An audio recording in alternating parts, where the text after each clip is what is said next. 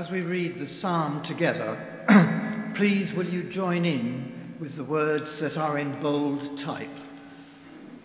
Psalm 13. How long will you forget me, O Lord? Forever? How long will you hide your face from me? How long shall I have anguish in my soul and grief in my heart, day after day? How long shall my enemy triumph over me? Look upon me and answer, O Lord my God. Lighten my eyes, lest I sleep in death. Lest my enemy say, I have prevailed against him, And my foes rejoice that I have fallen. but I put my trust in your steadfast love. My heart will rejoice in your salvation. I will sing to the Lord, for he has dealt so bountifully with me. Glory be to the Father, and to the Son, and to the Holy Spirit, as it was in the beginning, is now, and ever shall be. Amen. Please stand for the Gospel reading. The Gospel reading can be found on page 78. It's taken from Luke chapter 18, beginning at the first verse. Praise to you, O Christ, King of eternal glory. I am the light of the world, says the Lord. Whoever follows me will have the light of life. Praise to you, O Christ, King of eternal glory. Hear the gospel of our Lord Jesus Christ according to Luke. Glory to you, O Lord. Then Jesus told them a parable about their need to pray always and not to lose heart. He said, In a certain city there was a judge who neither feared God nor had respect for people. In that city there was a widow who kept coming to him and saying, Grant me justice against my opponent. For a while he refused. But later he said to himself, Though I have no fear of God and no respect for anyone, yet because this widow keeps bothering me, I will grant her justice, so that she may not wear me out by continually coming. And the Lord said, Listen to what the unjust judge says. And will not God grant justice to his chosen ones, who cry to him day and night? will he delay long in helping them? I tell you, he will quickly grant justice to them. And yet, when the Son of Man comes, will he find faith on earth? This is the gospel of the Lord. Praise to you, O Christ. Be seated. Friends, I'm very grateful to Roland for a sermon series on the evenings, which I'm commencing off this evening. It's on guidance, how to let the Lord inform you of the choices you make, if that's of interest or to you or those you pray for, to get them to come along or maybe listen on the internet. Uh, but today sees the start of a series that Simon's put together on lamenting. And we're looking at Psalm 13. You can find it if you wish to follow on page 506. So let's pray together. Father, we thank you for the gift of the sacred page, for the Holy Spirit who's inspired its words. We pray of your love and goodness, your Spirit would settle upon us, enliven our minds, and strengthen our wills to follow Jesus all our days. In whose name we pray. Amen. I still feel one of the most profound uh, sentiments of Christian theology is indebted to the person who said, If ever you make God an object of inquiry rather than an object of worship, that's where things have gone wrong. And today in Psalm 13, God is an object of worship. He's a person to whom we pray. And things can go wrong if you make God not an object of worship or prayer, but of an object of inquiry. I mean, that's how things went wrong in the beginning. Satan, the serpent, the snake comes along and says, Did God say? Why don't you just think about this for a moment? Did God say this? Why don't you see if there's another way of doing things? And things did go badly wrong. Because they did. And they made the wrong choice. Uh, we're not in that terrain. The question, how long, O Lord, is not a question about did God say that or the other? I think I'll choose what I want rather than what He said. It's a question of prayer. It's within an inhabited relationship with God. How long, O Lord, how long? And you can see the question there, it's repeated. Right at the start in verse 1 How long, O Lord, will you forget me forever? It's also repeated again in verse 1, it's there in verse 2. How long must I bear pain? How long shall my enemy be exalted over me? Of many Psalms, this question is repeated. It's a very good question to have in our relationship with the Lord. How long, O Lord, must I go on asking this question? Notice this question is a real question. God is not a fair weather friend. God is someone who's there with us through thick and thin. This is a real relationship. This is a relationship that bears testimony to life as it is. The psalmist feels his face, God's face, is hidden from him. He's also in pain. I have sorrow in my heart all day long. Whoever or whatever the enemy is, it's kind of pressing down on them. And he's conscious of this. How long will my enemy exalt over me? Verse 4 shaken, not stirred, not vodka martini, but there's a sense in which life is not as it should be for me. I'm shaken.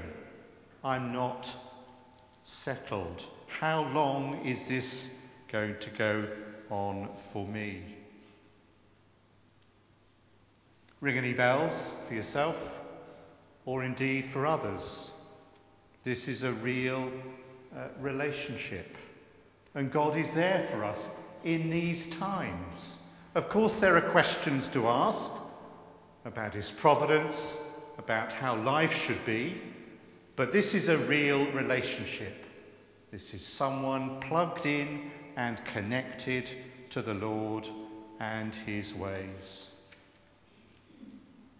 I want to say too that this relationship is not just in prayer, it's vital, it's real, and this person somehow is enviably able to connect with that relationship with God and how they're feeling with their pain and their sense of oppression, if we can use that phrase. This relationship is also a relationship that we should say is redemptive. Some Psalms carry on all the way through and there's no kind of upside. It ends with, well, that's just how it is. There's a wonderful glimmer of hope in this particular psalm. Psalm, verse, psalm 13, verses 5 and verses 6. One of the great biblical buts that's there across the whole of the scriptures.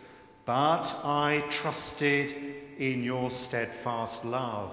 Verse 6 I will sing to the Lord because he has dealt bountifully with me. It's not as if life is carrying on, all of a sudden they have an upturn. It's as if life is carrying on, but I've decided that I will trust in your steadfast love. This is how I am, but I will sing of your love. There's a robust and rigorous spiritual defiance about whatever this relationship that the psalmist has with the Lord. And he's conscious it's not right, I'm unsettled, I'm in pain, but I will still trust. I will still sing. There's an element, it needs to be said, of commonsensical popular psychology about this. There are sadly still adults that expect that if they have a collection of feelings that are contrary to what we might call well being, then there is really no need to do anything about it. More the popular psychology is well, if you act in a certain way, but I will trust God for his love, but I will sing of your love forever. If you act in a certain way, then the feelings that are dependent on that action will seemingly tend to follow. Uh, one of we've all got our COVID stories. One of my uh, most uh, memorable ones was chatting with a teacher and listening to their lament of how it is to teach children and teenagers during those blasted, wretched COVID years. Do you remember that? And eventually got to the point and they said to me, But Mark, it's just, just very difficult to get teenagers out of bed in the morning. and I said, Well, I need to tell you a thing or two. I've had five and it's got nothing to do with COVID. they just don't want to get out of bed in the morning. I mean, to be charitable, if you give a lecture on the physiology of teenagers, they do, per average, per human being, need two hours extra sleep because they're growing so much. So be kind and nice to them. But in my view, I've had five, as you know. If it goes on to three or four hours, you get a bucket of water. You just open the bedroom door and chuck it over them. And out they come. Oh, I don't feel like working today. Your feelings are never going to change if you're in bed and asleep.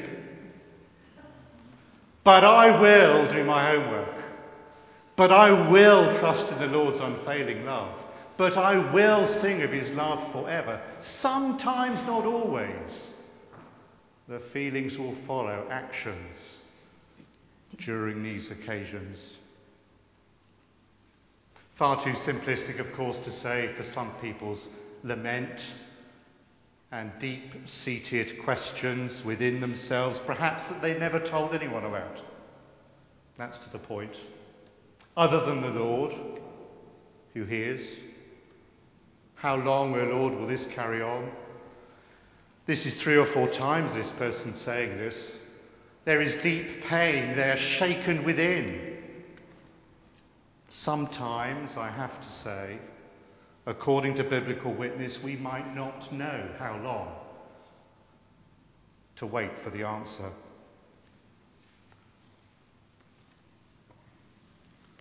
How long is a proverbial piece of string? So, how long is a piece of string? I mean, that's proverbial, isn't it? Well, we don't know. And that is to the point of this particular prayer. We don't know how long it's going to go on for. I mean, I've got a rule of thumb. If your teenage son or daughter is in bed for three or four hours, bucket of water. Simple parenting technique. You don't have to pay me afterwards, just do it. Here's another one. That's roughly how long? Yeah, we've all gone to the same school. A metre, Jeff, come on. It's not a yard. It's a yard or a metre. Fair enough. Fair enough. How long's a piece of string? Well, if you do that, but with your particular problem, with the ailment that is Ukraine in our world. How long is this going to go on for? We just don't know. And according to biblical theology, we might need to be the ones who say, We will trust you, Lord, even though we don't know how long the piece of string is. Now, to him who is able, by the power at work within us, to do immeasurably more than all we can ask of or think of, to him be glory in the church. And then what does it say? Throughout all generations. The string might be today, the answer comes. The string might be next week, or at the end of my life, or at the end of my children's life, or throughout all generations' lives. The Lord does hear prayer, and he will answer. Now, to him who, by the power at work within us, is able to accomplish abundantly far more than all we can ask of or imagine, to him be glory in the church and in Christ Jesus to all generations forever and ever. Let me have a go at reading this. It could be hard to say, it could be hard to listen to. Horatio Spafford knew something about life's unexpected challenges. He was a successful attorney and a real estate investor who lost a fortune in the Great Chicago Fire of 1871. Around the same time, his beloved four year old son died of scarlet fever. It was the late 1800s. Thinking a vacation would do his family some good, he sent his wife and four daughters on a ship to England. Planning to join them after he finished some pressing business at home, However, for a while, crossing the Atlantic Ocean, the ship was involved in a terrible collision and sank. More than 200 people lost their lives, including all four of Horatio Spafford's precious daughters. His wife Anna survived the tragedy. Upon arriving in England, she sent a telegram to her husband that began, Saved alone, what shall I do? Horatio immediately set sail for England. At one point during his voyage, the captain of the ship, aware of the tragedy that had struck the Spafford family, summoned Horatio to tell him that they were now passing over the spot where the shipwreck had occurred. As Horatio thought about his daughters, words of comfort and hope filled his heart and mind. He wrote them down and they've since become a well known hymn. When peace, like a river, attendeth my way, when sorrows like sea billows roll, whatever my lot, thou hast taught me to say, It is well, it is well with my soul. How long, our Lord, how long? Even today, it could be well with our souls. Stillness together, and I'll lead you in a prayer.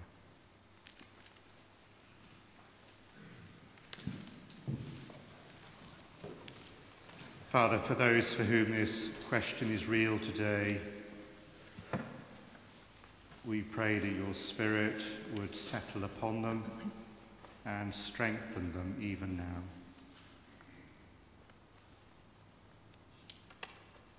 And for those for whom we pray, we pray that Christ in his church might be ever more real for them